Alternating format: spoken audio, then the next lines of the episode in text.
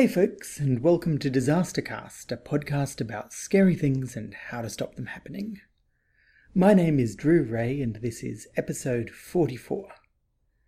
Today's episode is brought to you by the Disastercast patrons Abraham Smith, Patrick Graydon, and John Rogers. Thank you, Abraham, Patrick, and John. Today's topic was suggested by Marty Brennis, aka Marty the Droid who suggested the Hinsdale fire as a good example of creeping single point failure. Apart from the Hinsdale Fire Investigation Report, the main source of this episode is a 2010 MSc thesis by John Beer called The True Significance of Common Cause Failures. Many safety techniques, in particular failure modes and effects analysis, FMEA, and fault tree analysis, FTA, rely on assumptions about independent events. Two events are independent if the probability of one doesn't depend on the occurrence of the other. For example, let's say you flip a fair coin and it comes up heads. What's the chance of that happening? Well, 50%. What's the probability of it coming up heads a second time? Also 50%. The two flips are independent. On the other hand, Take a guess at the likelihood of your dishwasher not working. Now switch on the washing machine and none of the lights come on. What's the probability now that the dishwasher is also not working? The probability is increased, right? The dishwasher and the washing machine are in the same house using the same power. They are not independent. The source of power is a common cause failure. Modern accidents are rarely, if ever, the result of a single fault or failure. However, this doesn't mean that they need lots of independent things to go wrong either. Accident causes are a complex interweaving of states and events, and the notion of common cause failure can help us understand some of these relationships. A single point of failure is where just one thing needs to go wrong for an accident to happen. Engine failure on a single engine plane, or driver loss of control on an automobile are both single point failures. Safety engineering tries to remove single point failures by building in redundancy, multiple layers of protection, or multiple ways to achieve the same safety function. The universe fights back by causing multiple failures at the same time. Sometimes redundancy can even defeat itself by increasing both complacency and complexity. Because we think we have multiple protection, we get complacent. Because we've made the system harder to understand, we've got little reason, though, to feel reassured. Ariane Flight 501 was an unmanned rocket launched by the European Space Agency. It reused some software code from Ariane 4. Part of this code wasn't even needed for Ariane 5, but it was considered easier and safer to leave it in than to try to excise it. A small error in this software caused the flight computer to crash. Fortunately, there was a backup flight computer. Unfortunately, it was running exactly the same software, and had crashed a split second before from exactly the same reason. That kind of common failure through common design happens all the time with redundancy. A different but related problem is cascade failure, also called the domino effect. Here, the failure of one component directly hurts the reliability of another component. American Airlines Flight 191 was a DC 10 operating out of Chicago. During the takeoff roll, the parts of one of the engine pylons separated, and as the plane rotated into the air, the whole engine detached. It flew up and over the wing, and in the process damaged the hydraulic lines controlling the slats. Now, the plane could handle loss of an engine and it could handle loss of the slats, but not both at the same time. It rolled over and crashed into a nearby field. It killed two people on the ground and everyone on board. This sort of thing can happen more subtly when failure of one component puts excess load onto another. Computer and power networks often fail as cascades, when one failed node transfers excess load onto other nodes, which then fail, transferring even more load onto other nodes. That's kind of how the World Trade Center buildings went down as well. Common cause failures are surprisingly hard to define precisely. They consist of multiple failures, sometimes directly causally related and sometimes triggered by a common event. In his MSc, Beers does something really clever to tease out the definition. He talks about common causes based on their effects rather than on their causes. A common cause effect, according to Beers, is when equipment or systems intended to be redundant by design have failed. This failure comes about when some event or events has, through some unforeseen relationship, flawed the assumed redundancy. That's not an exact quote, it's a summary, but the verbing of the noun flaw is entirely Beers. I take no responsibility. Beers went on to review a small number of major historical accidents and a large database of aircraft accidents from the point of view of common cause failures. He found that very few accident reports actually talk about common causes directly, but that almost all major disasters have some common cause elements. Around 10% of aircraft accidents had a clearly identified common cause. Beers rightly considered this estimate to be conservative, since a large number of air accidents have pilot error as the listed cause, potentially concealing more subtle explanations. Many of the common cause failures involved assumed redundancy in design that was defeated through human and organisational factors. Anyway, that's probably enough background to move on to this episode's accident.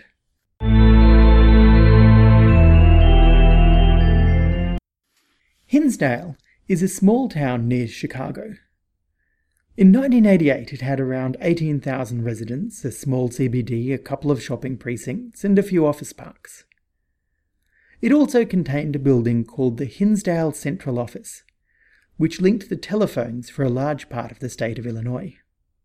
On 8th of May 1988, at around 10 to 4 in the afternoon, the Hinsdale Central Office was empty. This was normal for a weekend. During the week, there'd be a few people in the building, and on weekends, technicians would come in and out as needed to conduct emergency repairs. But modern telephone exchanges run themselves pretty well.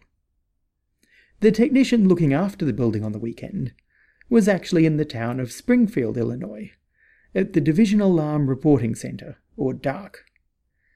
The DARC operator noticed a series of alarms on his panel the fire alarm trouble alarm, the fire alarm, the air dryer alarm, and the battery discharge alarm. This may sound like a strange set of alarms to get together. Actually, what they meant was that the external power to Hinsdale Central Office had been interrupted. The diesel generators kicked in three minutes later and the alarm ceased. A few minutes after that, a new set of alarms lit up. Diesel failure, fire alarm trouble alarm, air dryer alarm, fire alarm. These meant that the external power had been restored, and the diesel generators had switched themselves off. Do you get the impression that this wasn't the world's most intuitive alarm panel? One minute later, again, the alarms disappeared, and the battery discharge alarm came on again. This meant that during the switchovers from mains power to generator and back again, a small amount of battery backup power had been used up. This battery discharge alarm could only be reset locally by actually sending a technician to the Hinsdale office. After checking the alarm status a couple of times, the DARC operator called his supervisor in yet another town called Wheaton. The supervisor then tried to contact a duty technician to go and reset the alarm. Meanwhile, though, the DARC operator was receiving power failure signals from three other offices. Something a little strange was going on. Probably high winds or a storm disrupting power across a wider area. At 4.20 there was another fire alarm at Hinsdale. The DARC operator had already asked for a technician to be sent, so instead of contacting the fire department straight away, he very understandably called his supervisor. A few minutes later, the supervisor got hold of a duty technician, and finally a technician was sent along to investigate both the original battery alarm and the new fire alarm. Just to be sure, the supervisor called the Hinsdale Fire Department, but when he tried to do so, the phone was out of order. He called up the second nearest fire department, that phone was out of order too.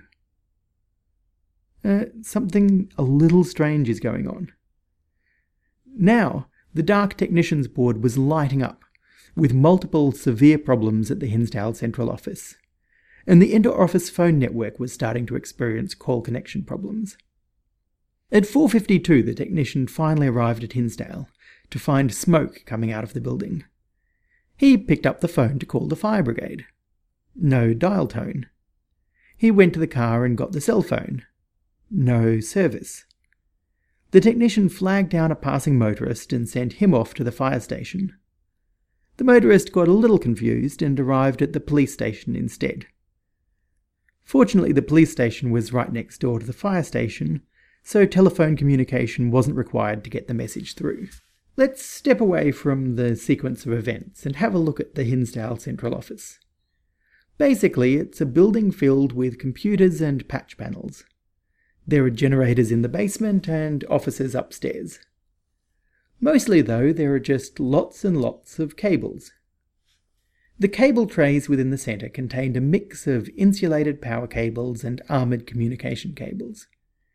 Insulation is just what it sounds like. It protects a current carrying wire from the outside world and vice versa. Armoured cables need a little bit more explanation. If electricity is being used to convey a signal, such as in a telephone circuit, it's sensitive to outside interference. This can be minimized by surrounding the signal wire with a cage of conducting material attached to the circuit ground. Any induced voltage is shorted straight to the ground so it doesn't interfere with the signal. This sort of armour is the exact opposite of insulation. If the insulation on a power cable gets damaged, then the grounded armour can act like a small scale lightning rod, encouraging current to arc from the power cable to the signal cable. Contractors had been removing disused cable from the building on several recent occasions.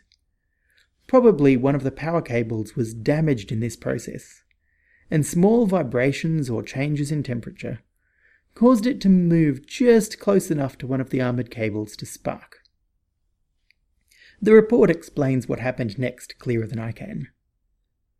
Through testing, it was possible to duplicate repeatedly a chain reaction of power cables shorting, arcing, and overheating. Specifically, one or two power cables would short to a smaller cable, causing it to overheat and burn. This fire would then cause the insulation breakdown through heating and melting of adjacent power cables, which would fail and perpetuate the fire growth. Low voltage multiconductors and coaxial cables would readily ignite and add fuel to the fire.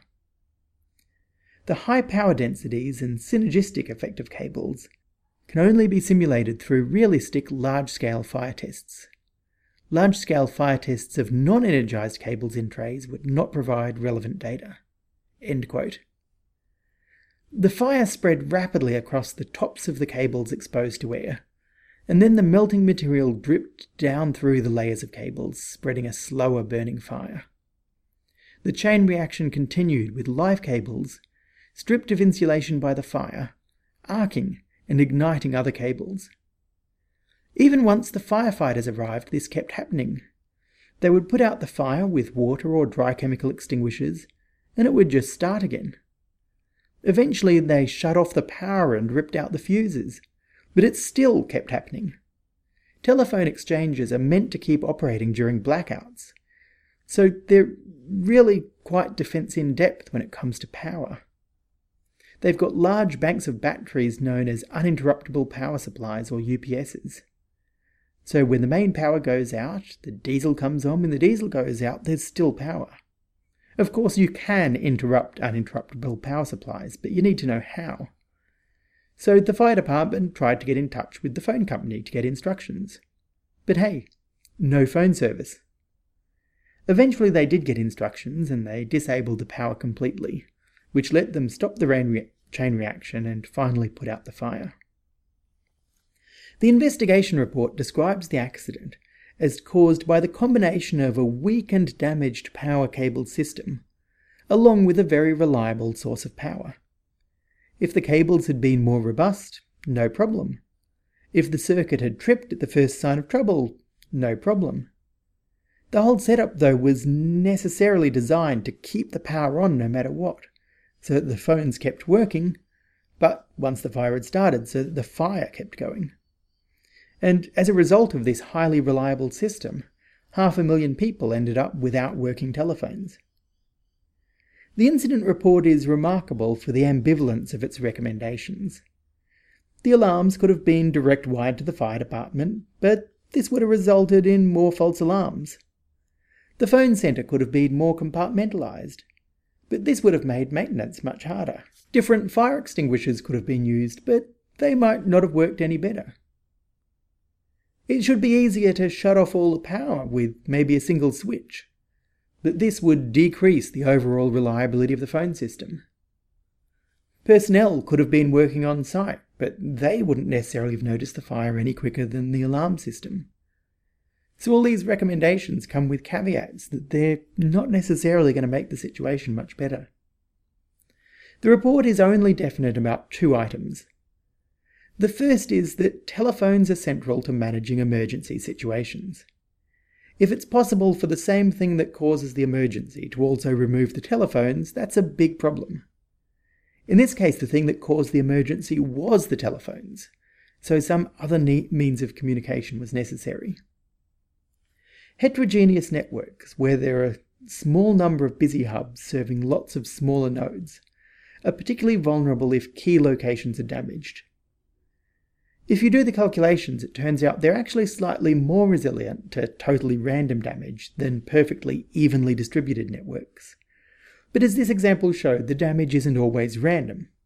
A smaller hub wouldn't have had such a complicated layout or so much power backup. The second big observation from the report is that even something as apparently innocuous as cabling can be really dangerous and in ways that aren't expected. Although this particular failure mode was hard to anticipate, good worksite housekeeping could have helped. Tidy cables on neat trays kept separate instead of tangled together wouldn't have had the same chain reaction. Now, neat layout isn't always possible, particularly where space is at a premium. Just have a look at photos of the cables inside a jet aircraft sometime.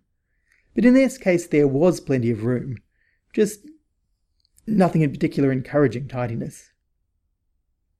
Should we count Hinsdale as an accident involving common cause failure? From the point of view of the telephone network, the Hinsdale office was a single point of failure. Take out the office and you'll lose the whole local network. From the perspective of incident response, though, there were meant to be multiple layers of protection. There was meant to be redundancy. We had alarms, we had technicians, we had firefighters, but they all res- relied on a common resource communication by telephone. Assumptions of redundancy undermined by unforeseen interaction. That's pretty much the definition of common cause failure. If you're the telephone company and your telephone exchange is on fire, who are you going to call? Well, it turns out no one, because none of the phones are working.